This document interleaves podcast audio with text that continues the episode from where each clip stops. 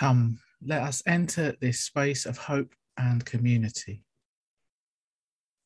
Come, let us enter this space with our sorrows, our joys, our passion and compassion.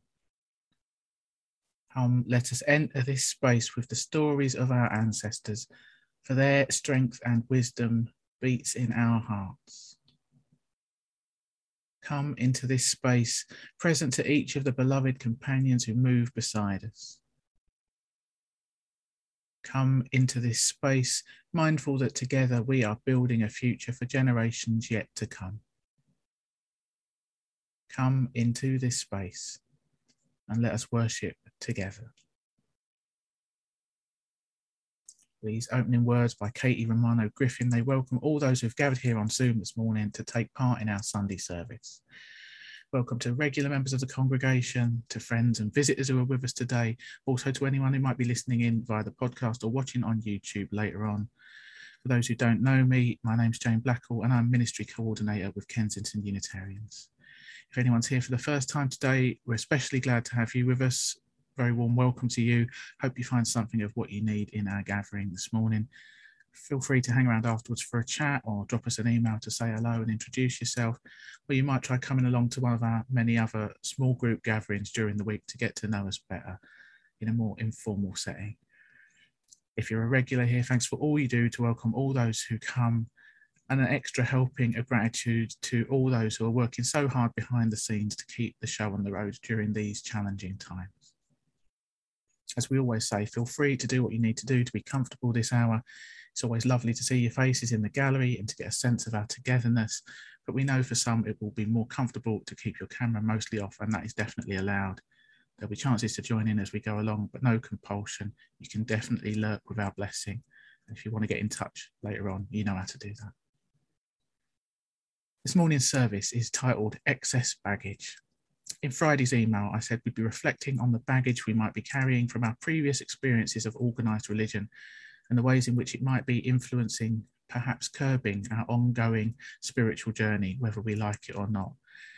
In fact, I've now realised this is such a potentially enormous subject that we're going to need several services to tackle it. So perhaps you can think of this as the first in a short mini series. Today, we're just setting the scene, and I've invited a friend and colleague, Reverend Robin Hanford, to help us get the ball rolling this morning. Before we go any further, though, I'm going to light our chalice as I do each time we gather this simple ritual connects us with Unitarians and Unitarian Universalists world over, and it reminds us of the proudly progressive religious tradition of which this gathering is part.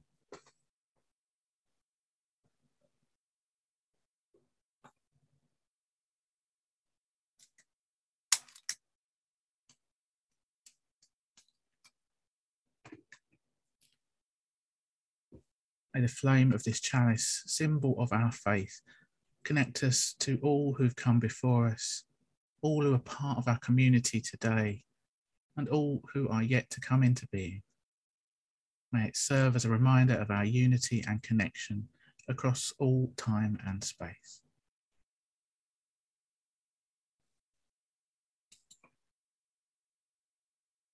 So let's take a little moment to think of all those joys and concerns, spoken and unspoken, all those little windows into our shared human condition and the life of the world.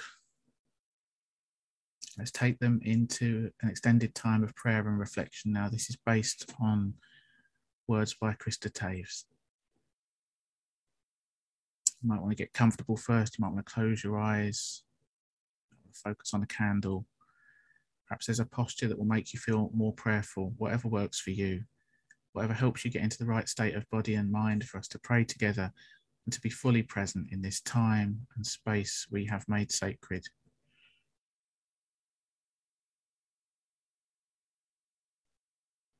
Spirit of life, God of all love, in whom we live and move and have our being. As we turn our attention now to the depths of this life, the cosmic mystery and wisdom that abides in all that is. We tune into your presence within us and amongst us.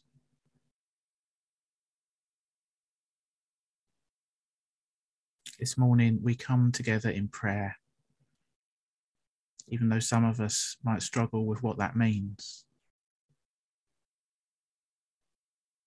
Come together to stand before that which is greater than us, although we might struggle to say what that is.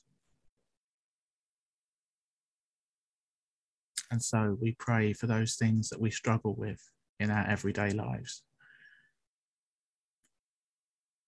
For those conflicts we feel within ourselves and between us and those we love.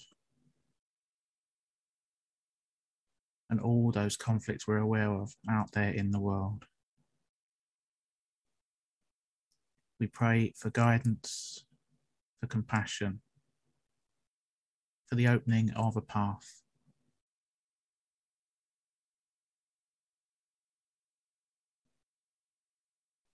We pray too for those things that give us joy and hope each day. Those things we trust in, believe in, might make sacrifices for. These are gifts of grace.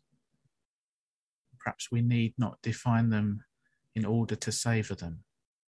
Rejoice in them. Be thankful for them.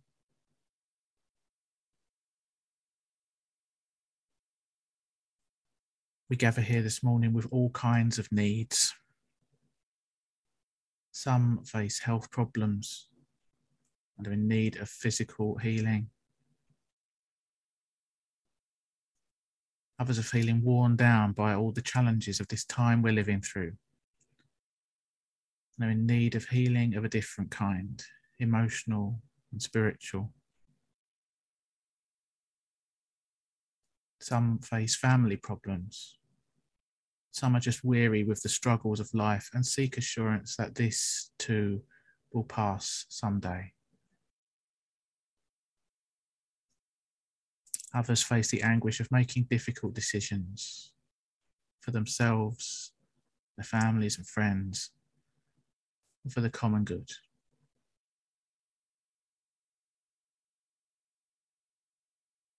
For each of us, we speak the deepest prayers of our hearts in different ways, knowing that what it means for them to be answers will look different, feel different for each of us.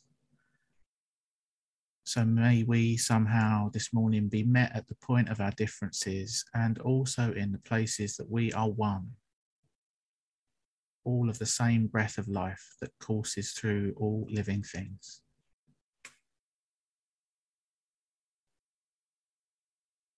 May we hold in our hearts gratitude for all those things that bless us with their presence. Forgiveness for the ways in which we've turned from those blessings. And the willingness to open ourselves anew to this beautiful and hurting world.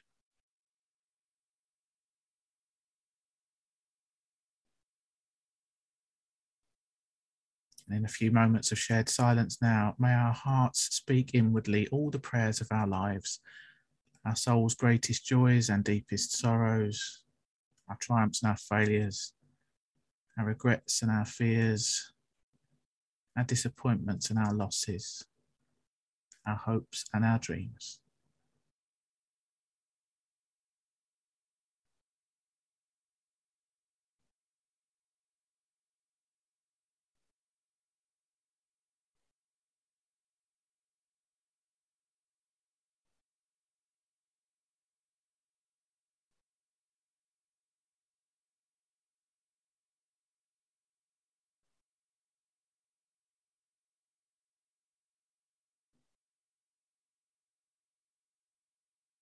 Spirit of life, God of all love. As this time of prayer comes to a close, we offer up our joys and our concerns, our hopes and our fears, our beauty and our brokenness. And we call on you for insight, healing, and renewal. As we look forward now to the coming week, help us to live well each day and be our best selves, using our unique gifts in the service of love justice, and peace. Amen.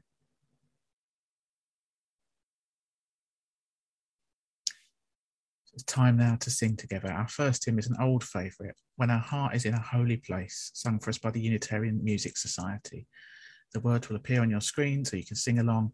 You might prefer just to listen, but either way, we'll do our best to make sure you're all kept safely muted.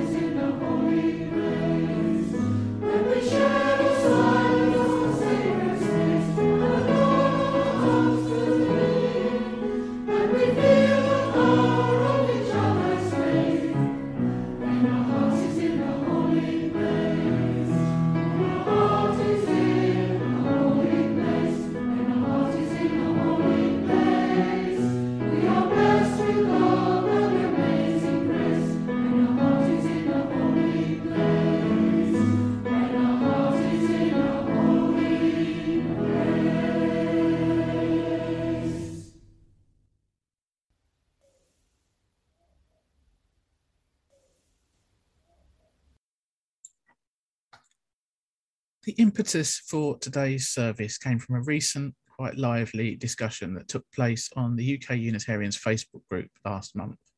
65 comments and counting as of last night. Judy Jerome, who is known to one or two of you, a Unitarian who lived in London until she moved overseas about 13 years ago, she posted in the group to say she'd noticed from afar the increasing numbers of Unitarian ministers over here in the UK were now choosing to wear dog collars uh, traditional clerical wear, and she wanted to know why. I think it's fair to say this was asked with a sense of it being something she didn't really approve of.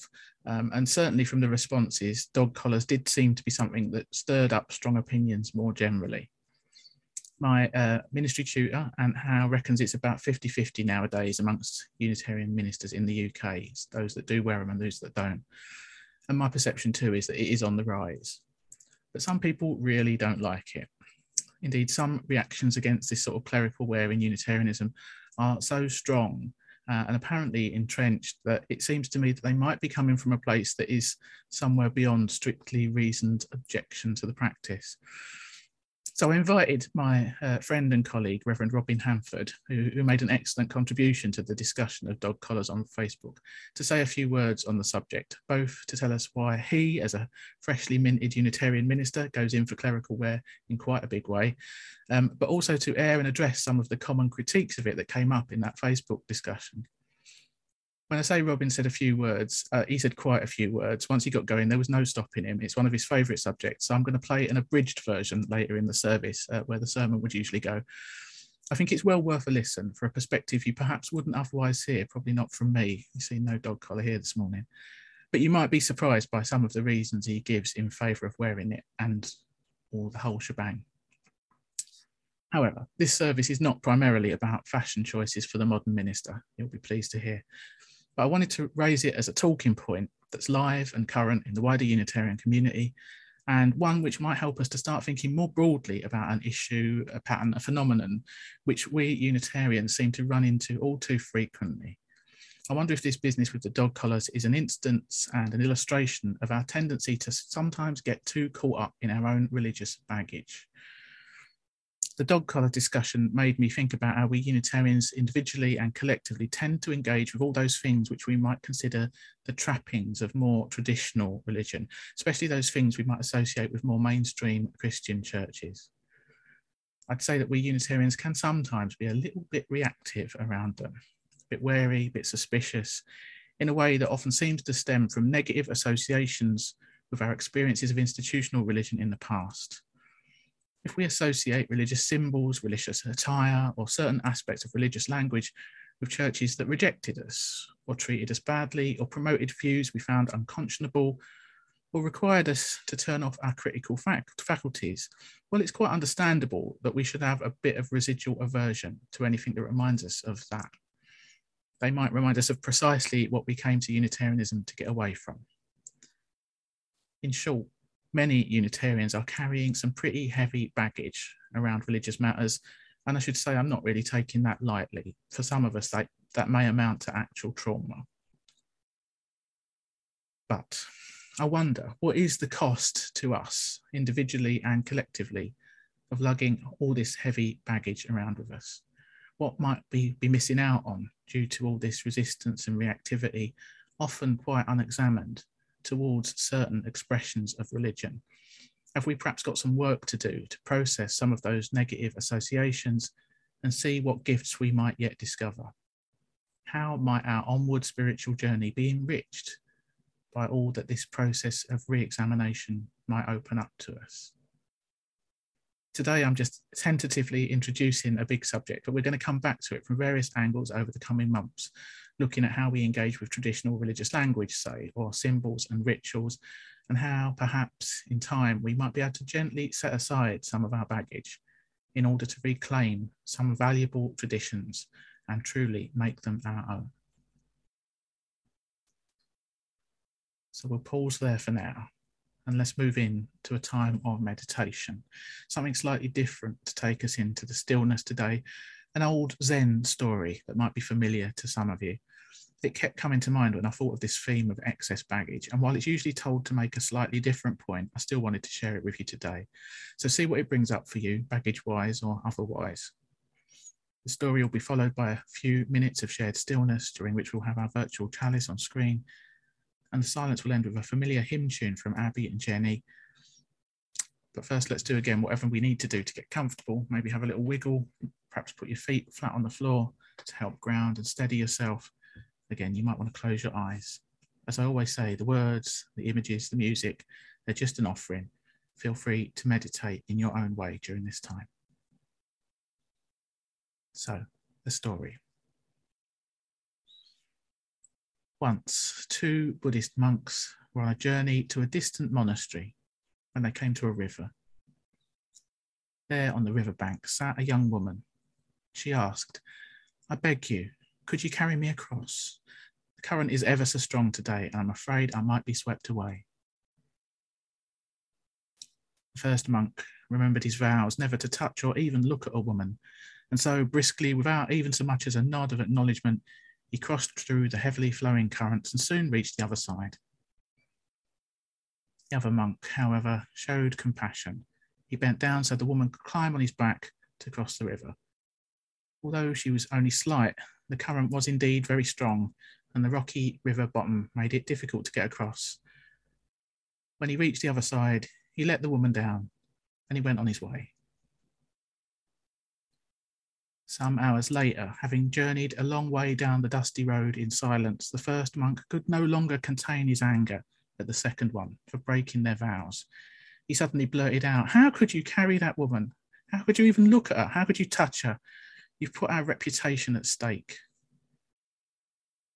The other monk looked at his companion and smiled as he replied, I put that woman down way back there at the riverbank, but I see that you're still carrying her.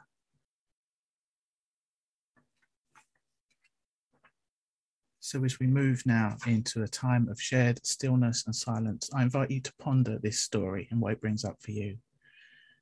You might ask yourself, what are you still carrying? What might it be time for you to put down? Either in relation to religious baggage or more generally, any burdensome baggage in life.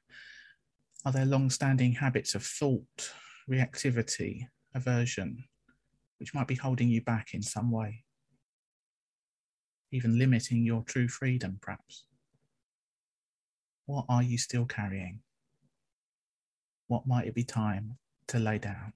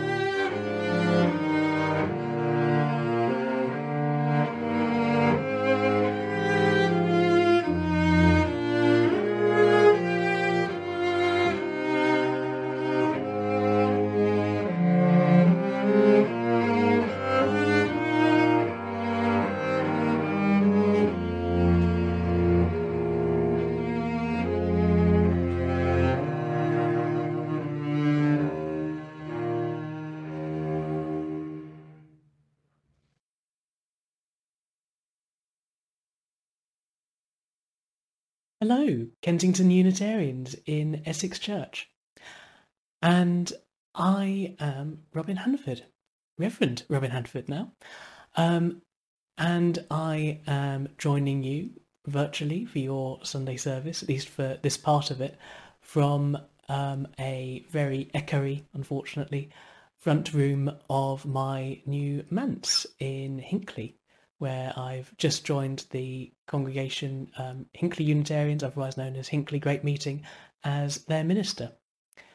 And Jane has invited me to be part of this service to talk about uh, something that is quite dear to my heart, or, well, has become increasingly dear to my heart in the last few months clerical dress. And when I got the invitation to talk about it, I thought I can actually do one better than that. I can demonstrate it. I can actually wear it and talk about it. Good multitasking there. And this is, I say it's multitasking. Of course it isn't. I wear clerical dress every Sunday. Um, in fact, I go one better than that. I wear a clerical collar most days. I say clerical collar. This is this white thing around me, around my neck. You can see here. Um, although this is a full style clerical collar, I don't wear these that often. I only usually wear these on a Sunday. Um, usually, I wear um, something called tab collars, and you can. I've got an example of one here. Um, and it's a collar that is just this is a, usually a bit of piece of uh, white plastic or white cloth and you just tuck it in one side of the top button on the collar um, and into the other. And there you have a very quick clerical collar to throw on in the morning. Um, you can't throw this on in the morning. Why do i wear it I think there's a lot of misconceptions about why I wear it. Um, it's not to lord it over people as being superior. I can't imagine myself being superior to anybody, really. Um, it's, for me, part of a spiritual practice. Um, I am autistic and I often, well, I tend to find myself withdrawing, or at least wanting to withdraw from social situations. And when I'm wearing a clerical collar, I find that um, people come up to me and chat, whether I'm wanting to withdraw or not. It kind of breaks down the barriers towards ministry in the world that I would put up for myself. Um, it gives people a license, I think, to talk to you. It identifies you in public as somebody who is there to minister. And far from giving me a sense of superiority, um, it often gives me a feeling of vulnerability, um, albeit that's a feeling of vulnerability that is rather productive. And as a result of wearing a collar in public, I have held deep and meaningful conversations with people on trains, in pubs, uh, on the street, and I would not have had those conversations or those opportunities to minister to people's needs otherwise. And in terms of this, this full um, worship garb, why do I wear it? I wear it for services because it gives a feeling of something special about it worship should be special. It shouldn't be something I think we regard as simply ordinary or run of the mill. I think the opportunity to engage with the divine in community is always special and it's very serious. And I think for me, it's part of how I get myself into that seriousness. I put on my gown my stole, um, which by the way is a symbol of being yoked. It's a um, which means how one would sort of harness a um, uh, a horse or uh, an ox to a plough. It's um, it's it's being harnessed to my responsibilities. It's a um, it, it's not it's not a pompous thing to wear at all. Um, quite the opposite. It's um, it's a sign of burden. Actually, we're carrying the needs of the congregation of those we minister to on our shoulders. That's what a stole kind of represents for me. Um, the it gives something special to worship. It adds to ritual and the aesthetics of worship.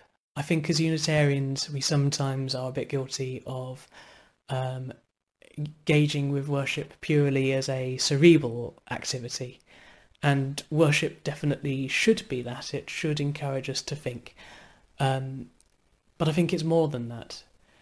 And ritual is a part of that. And aesthetics, how things look, how things feel, um, how things smell even. There's so many senses that we don't really engage properly in worship and can be engaged. And wearing something special, something that has a, a unique feel to it, I think does engage people. I think when people see me wearing this, um, they know that they are here to worship and that it is serious, that it is a serious thing that they have taken time to do, as I have taken time to do to get all of this stuff on. And very little of this actually is, I call it clerical dress, but anybody who is a preacher can get a preaching gown. It doesn't have to be an academic gown. You don't have to have a degree to get a standard preaching or what they call Geneva gown. Um, the um, i have seen some lay people wear stoles. Personally, I'm not a fan of that because I think it represents that responsibility that ministers have. Um, but some ministers do allow lay people in their congregation to wear stoles, and if that's the case, I don't have much of a problem with that. Um, you know, there's there's things that people can wear to get themselves into the zone to lead worship, and where people are called to do that, I would encourage them. Um, I think sometimes people think that um, I'm engaging in elitism by engaging with these traditions of um, clerical dress, and um, I don't think I am, um, because um, I'm. Uh, take my academic dress for example. Um, I said this is for my first out of two postgraduate qualifications. Um, and I might be saying that in a way that sounds boastful. I'm really saying it in a way that is um, out of stunned disbelief. Um, I was told as a child that I would be lucky to get a single GCSE um, because of my dyslexia and my autism, and um, here I am being able to wear postgraduate academic dress. And it's something that gives me that extra bit of confidence in the pulpit. Something that i can just touch and feel midway through a sermon and think yes actually i, I have every right to be saying what i think. Um, and it's also a sign that is traditional as well for unitarian clergy unitarians have valued the transformative power of education. We've one of the reasons why we have a professional ministry that is set apart from the laity, and by set apart I don't mean set above, very definitely not. Um, but one of the reasons why we made the decision to have clergy set apart from the laity was actually to give them time to educate themselves in theological matters because if you want to spend your Sunday listening to a sermon, well, I want to spend my Sunday listening to a sermon who of somebody speaking truth, um, of somebody who has spent time um, researching and questioning their convictions. And academia is a good way of doing that. Um, any difficulties with elitism and accessibility for academia is about government policy. it, the, the, the blame for that um, perception, sometimes quite accurate, of elitism in academia can't be put on bits of cloth. Um, this doesn't have political agency. Um, we do. We can find meanings in tradition, in what we wear, um, as I do. And I find a deep sense of motivation in this and a connection to God that enables me to lead worship more fully, but also be present in my community, whether I am just going down the shops um, or opening up the church. I can be present and vulnerably visible as somebody who is able to provide ministry for those who want it. I literally wear an invitation to talk um, around my neck, and doing so is a huge privilege and really scary. Um, but it keeps me on my toes. It leads to interesting conversations.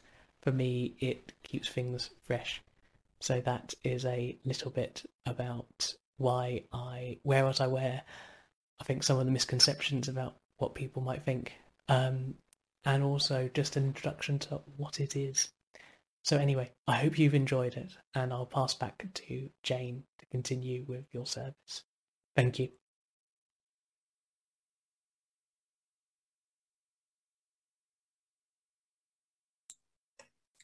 Well, thanks to Robin for sharing his love of clerical wear with us and also for explaining his own very particular and personal take on how it enables him to connect more deeply with his purpose and with people out and about on the streets of Hinckley, helping him to do his ministry out in the world. As I said, this is just one example of something which we Unitarians might have a bit of a reaction to and that we might have a bit of baggage about. But perhaps we should think again about what we're missing out on if we reject it entirely there's a phrase I've picked up from a wise teacher who says, with any choice we make in life, we can perhaps ask ourselves, what does this open up and what does it close down?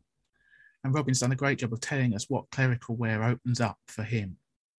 We'll explore a few more baggage laden topics in the coming months and see what else perhaps we might be able to open up, re examine, maybe even reclaim.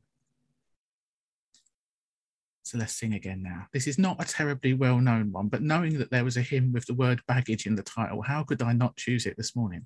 This is Leave Behind Your Bags and Baggage, performed by the Unitarian Music Society. Now, editorial note I want to put it on record that the second line, throw all caution to the air, is not one I fully endorse during a pandemic. Bear that in mind. As usual, we'll try and make sure you all stay muted. So please have a go at singing along at home if you can.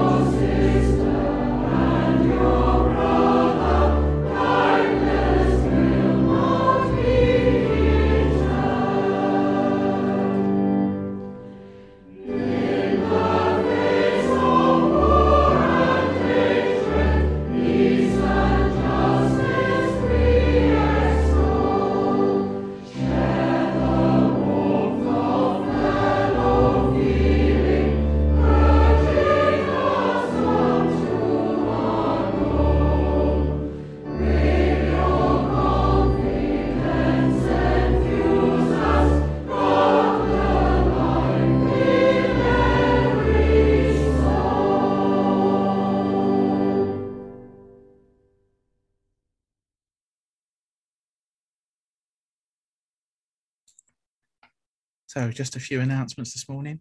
Thanks, of course, to Robin for his reflection, to Abby and Jenny for our really lovely music today, to Janine for co hosting.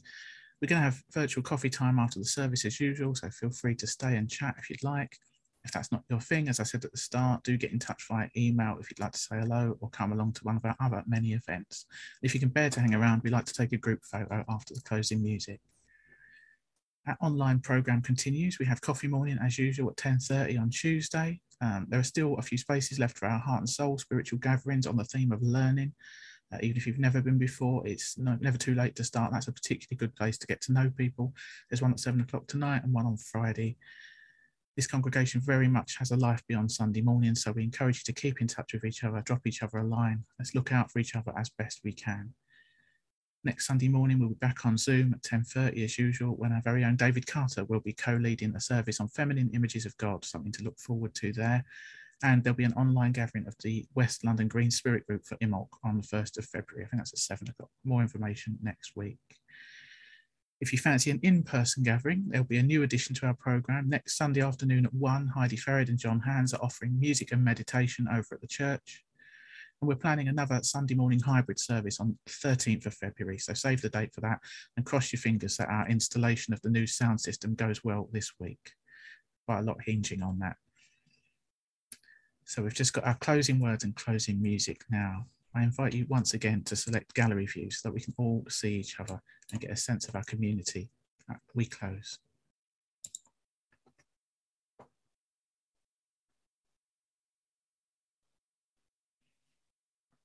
Our time of worship now draws to a close. May what we've found here of truth and beauty, insight and challenge, love and comfort remain with us as we go our separate ways. And may the blessing of this time together light our way through the week ahead, calling from us the strength and courage that we may need to meet the days to come. Amen.